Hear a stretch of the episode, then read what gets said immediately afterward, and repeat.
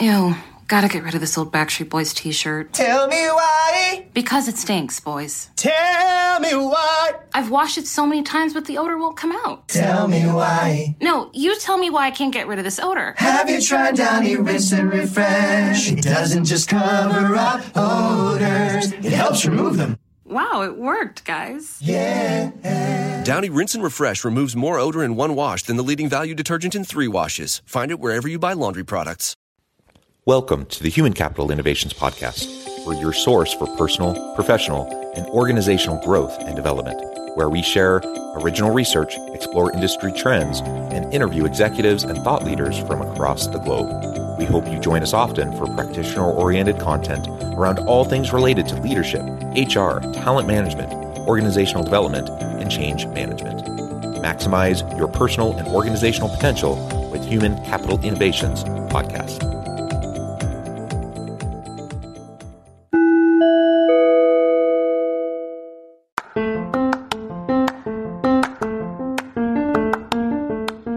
You enjoy the Human Capital Innovations podcast, enjoy ad free listening by going to the Patreon page. And please consider contributing even at the producer or sponsorship level. And please leave a review. Thank you for your support.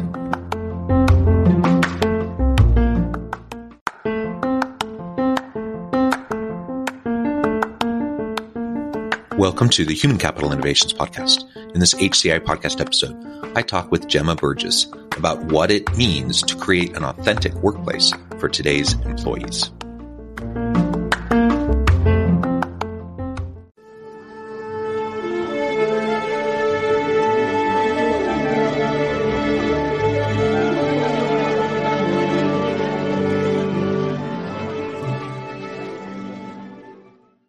Gemma Burgess, welcome to the Human Capital Innovations Podcast.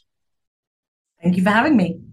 It is a pleasure to be with you today. I'm super excited to have a nice conversation. We're going to be discussing what it means to create an authentic workplace for today's employees. I'm south of Salt Lake City. Where are you joining us from today, Gemma?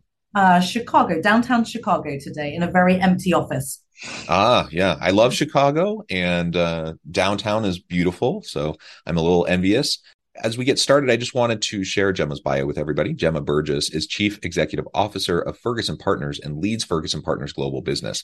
Based in the firm's New York office, Gemma is actively involved in the firm's executive and board search practice and works closely with private equity, investment management, real estate investment trust, structured finance, hedge fund, and investment banking clients. A huge advocate for diversity across the industry, Gemma has consistently placed gender diverse candidates at a rate of 50%. No easy task within an industry that was slow to take on the initiative. A regular speaker and writer on the topic, she is now turning her attentions to the Ethnic Diversity Challenge. Relocated from the London office more than eight years ago, Gemma possesses a deep understanding of the international markets and the global flow of both institutional and non institutional capital in the real estate industry. Prior to joining Ferguson Partners in 2007, she spent two years at Hanson Green working on non executive appointments and two years at Ramsey Hall working as a generalist within executive search. What a tremendous background. A pleasure again to have you. Anything else you would like to share with me or my listeners uh, before we dive on into the conversation? No, I think you did a great job. Thanks, Tom.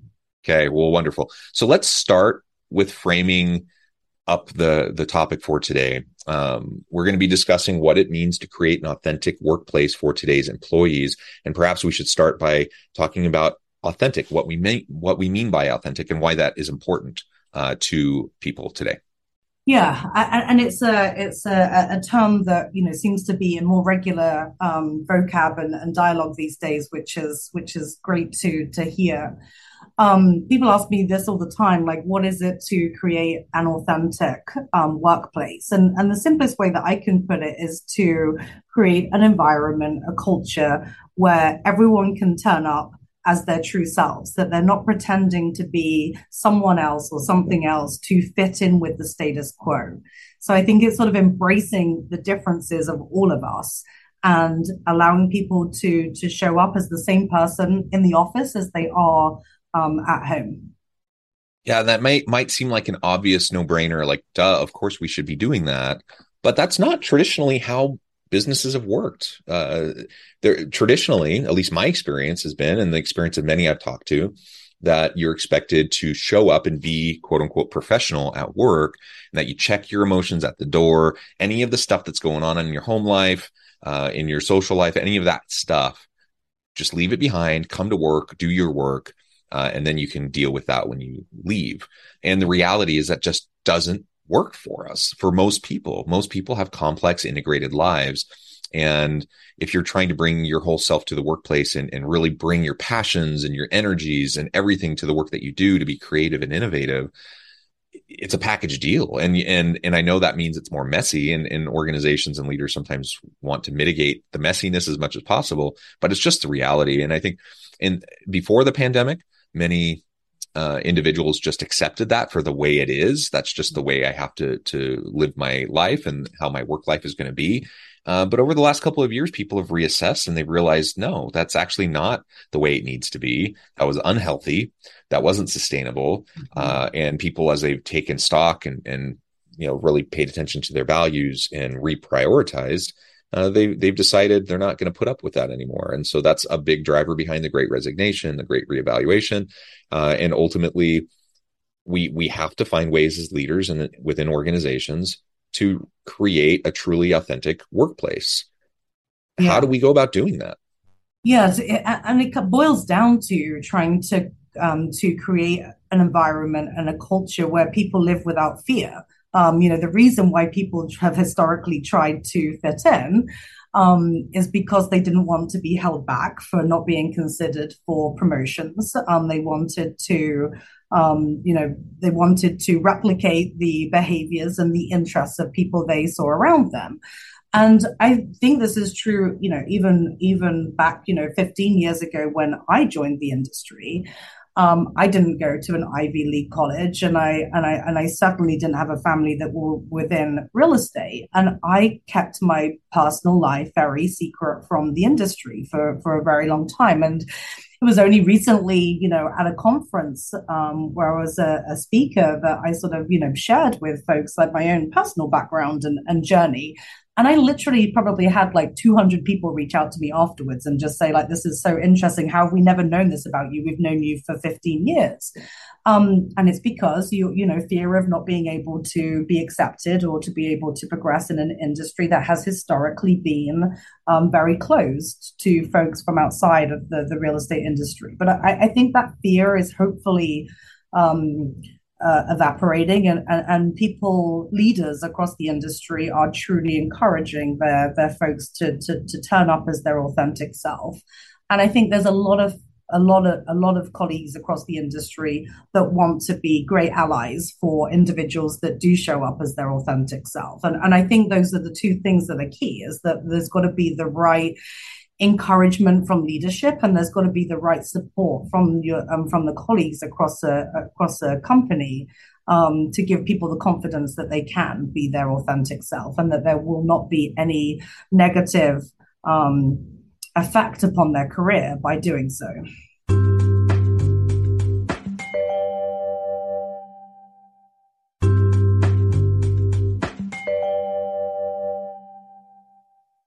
Yeah, that's and that's a tricky thing. You know, I, I'm a straight cisgender white dude, and so I got the layers of privilege in my mm-hmm. favor when it comes to just navigating career development and growth.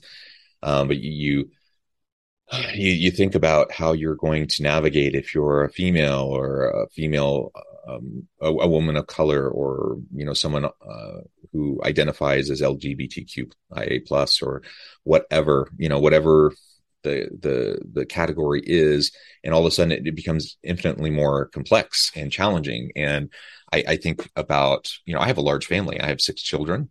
Mm-hmm. um, nobody well I, I take that back. I, it's come up one time one time in one job search where someone you know said i'm too much of a family man. But other than that it's never been an it's never been an issue. It's never been an issue. No one's ever noticed or cared. But mm-hmm. i guarantee you it's come up for my wife mm-hmm. um, and as she's tried to navigate and and so people you know you either set up this dynamic where people have to hide who they are and key aspects of their life or you create an environment where everyone is needed wanted valued given the opportunity to contribute to bring their whole selves to work and we value the differences among us among us and we recognize how that's going to drive better thinking and and uh, innovation in the in our teams um, and that's just one little example right? But there, there's just so many of those around us. And so we have like you said we have to create that safe space. And you know i think a lot about psychological safety in the workplace and how we go about establishing that. And it really does come back to vulnerability and authenticity. If we don't have an atmosphere where people can be appropriately vulnerable with each other, where they can be authentic. Um, there's not going to be trust that's built over time, and and people are going to to put on a mask when they show up to work, and that's just the way it is.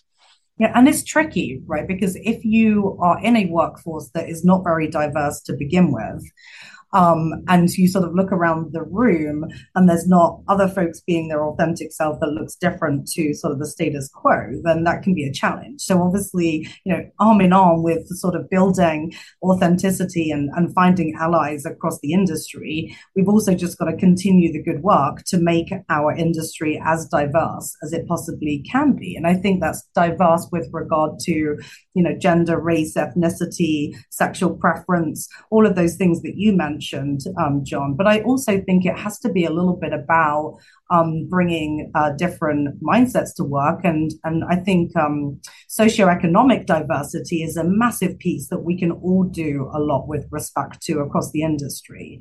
Um, you know, hiring out of community colleges, um, setting up internships with local community colleges, like getting the real estate industry out to folks that have never thought of it, heard of it, I think is a big piece of this for us as an industry to build a pipeline uh, of people that are black and brown, but also of folks that um, don't know what it's like to uh, grow up with money in the bank and security over their heads. And, and uh, to me, this is a big piece that I think will con- continue, hopefully, continue to be a conversation in the in the boardrooms of, of our industry. Because I think it's um, it's important to to add socioeconomic diversity as well as all of the other pieces that we've been talking about. Yeah, and in, in addition to socioeconomic, um, as we think about uh, just different uh, forms of cognitive diversity and yes. just so many different things, right? Um, the the point is not to just have a big long checklist of let's make sure we have every single person, you know, we have something rep- someone represented from every single thing. Mm-hmm. That that's not the point, and and that becomes a game that isn't productive. Uh, but uh, if, we have a, a, mindset in our organization truly towards, you know, a value of diversity, then that will go a really long way in making sure that we're being more fair and equitable in our hiring processes and our uh, promoting of individuals and giving access to resources and all of those sorts of things. Um, and again, I, I think the two go hand in hand. When when we create when when we, when we focus on DEI stuff and and and mm-hmm. creating a culture of belonging within the workplace, I think that goes hand in hand with creating a workplace that's more authentic, where people can be their true authentic self and bring that uh, bring who they are to the work that they do. Maybe we're taking it for granted here, but w- perhaps for a few minutes we need need to just address why why does this matter? Why is it important to create an authentic workplace for today's employees? Why why do millennial and Gen Z uh, individuals in the workforce um, need this as as a key component to their their employee experience?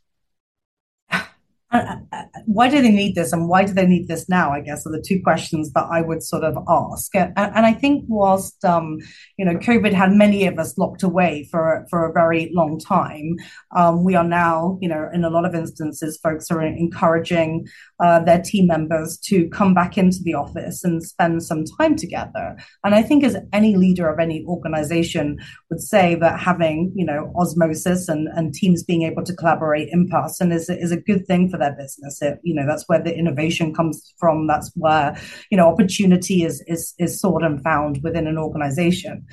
So now leaders are faced with the, the situation where they want to get people back in the office. Um, and therefore they've got to make the office an enjoyable place to be. And I, and I think that that um, want and need for people to enjoy being in the office and enjoy spending time with their colleagues um, you know, right now after COVID means that now is a good time if you haven't done this already, that it's something that will be important to ensure that you can, you know, have folks wanting to be in the office and be together. So that's one piece of it. The timing piece of it, it feels like it's sort of critical now, kind of post COVID, or can we say post COVID these days? I'm not quite sure, but um, at least kind of you know post vaccinations and, and and folks being willing and able to be back in the the office together. I think the bigger picture of like why is it important um, is I truly don't think that we can solve the DE and I issues across our industry unless we first of all solve for authenticity and, and finding allies across the industry. Because it doesn't matter how great you are at recruiting, um, if you can find diverse folks that can join your organization, that's that's great. But bigger than that is they've got to really embrace the company, embrace the culture, kind of want to be there.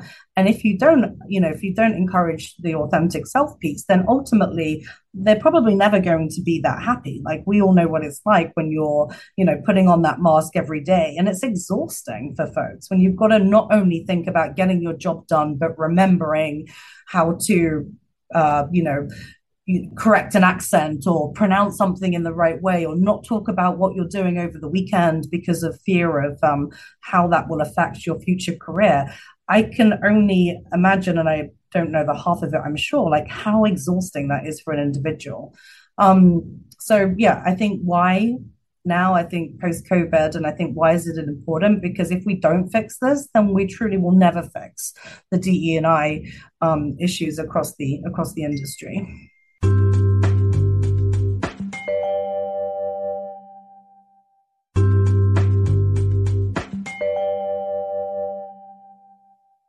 Yeah, and I I really think that younger people entering the workforce or, who are early in their career, they just demand this kind of an environment.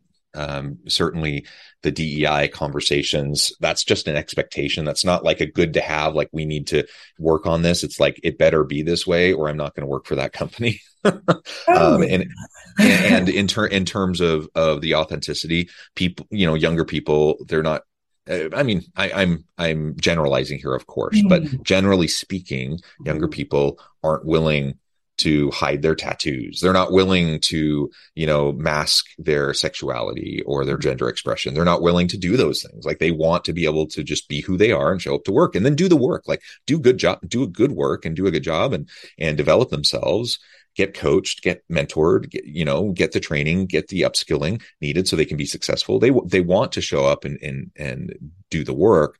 Uh, they just don't want to have to go through all the layers of pretending and and obfuscating, you know, who they truly are. And so if we don't create an authentic workplace environment, we're just going to lose out on good young talent period. I, I i'm not sure if there's a more nuanced way to to view it honestly. I'm not a very black and white kind of person but when it comes to this issue I, mm. I we we are already seeing younger people voting with their feet in mass and they just aren't willing to work with companies that uh, aren't focusing on this it's so true. Motivations, values, and preferences are very different today or for the younger generations than it has been historically. I think a lot of folks would say they'd much prefer to earn a few less dollars um, and work at a place where their values um, and preferences and motivations align with the people around them.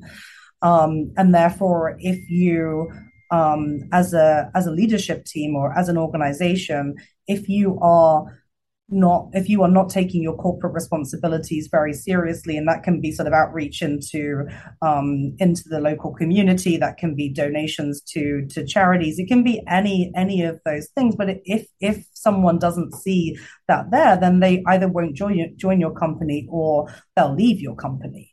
Um, and you know just the, the, the whole kind of um, ethos about why people go to work and how they go to work has rapidly changed, and I th- and I think it will continue to to rapidly evolve over the next few years. And again, some of that might be due to to COVID, um, for sure, but I, I think also some of it is just down to um, you know folks having you know placing a, a, an importance on other things more than just money and, and their and their role.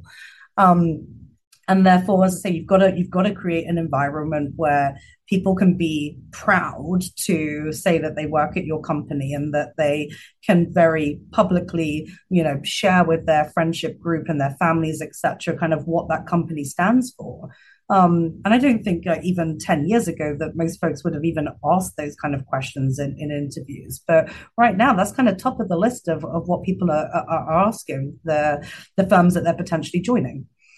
I, I feel like I'm I'm kind of a millennial Gen Z at heart. I'm I'm a, t- a trailing uh, Gen X.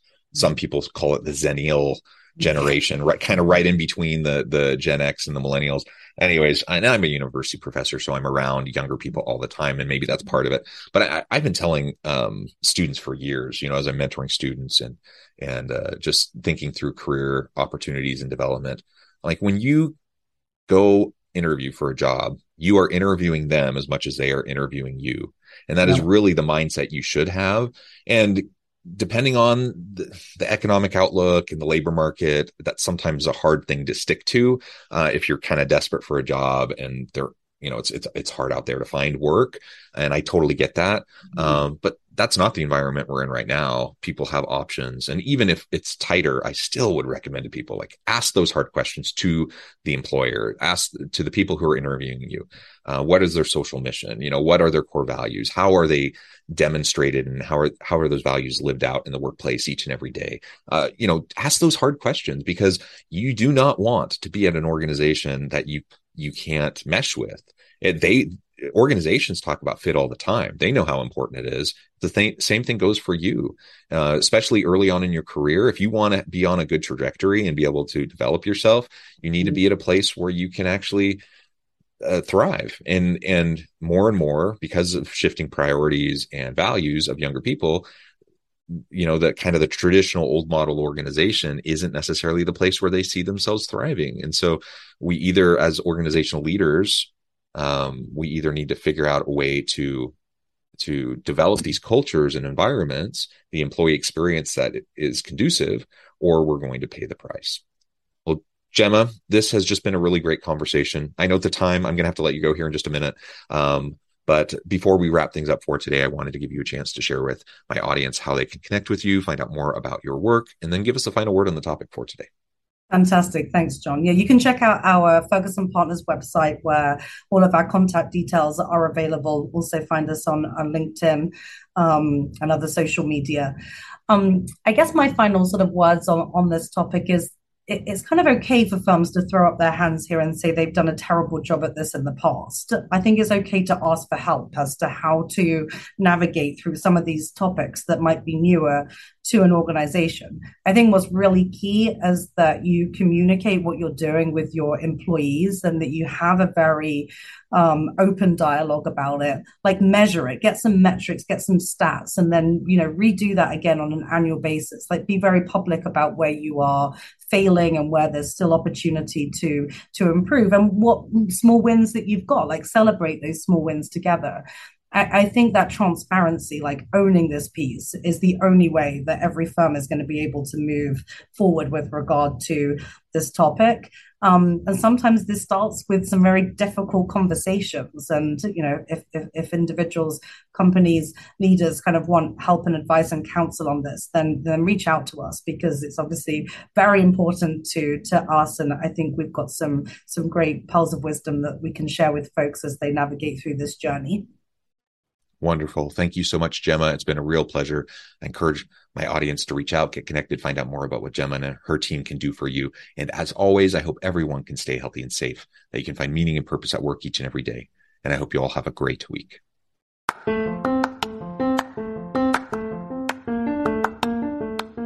Do you enjoy the Human Capital Innovations podcast? Enjoy ad free listening by going to the Patreon page. And please consider contributing even at the producer or sponsorship level. And please leave a review. Thank you for your support.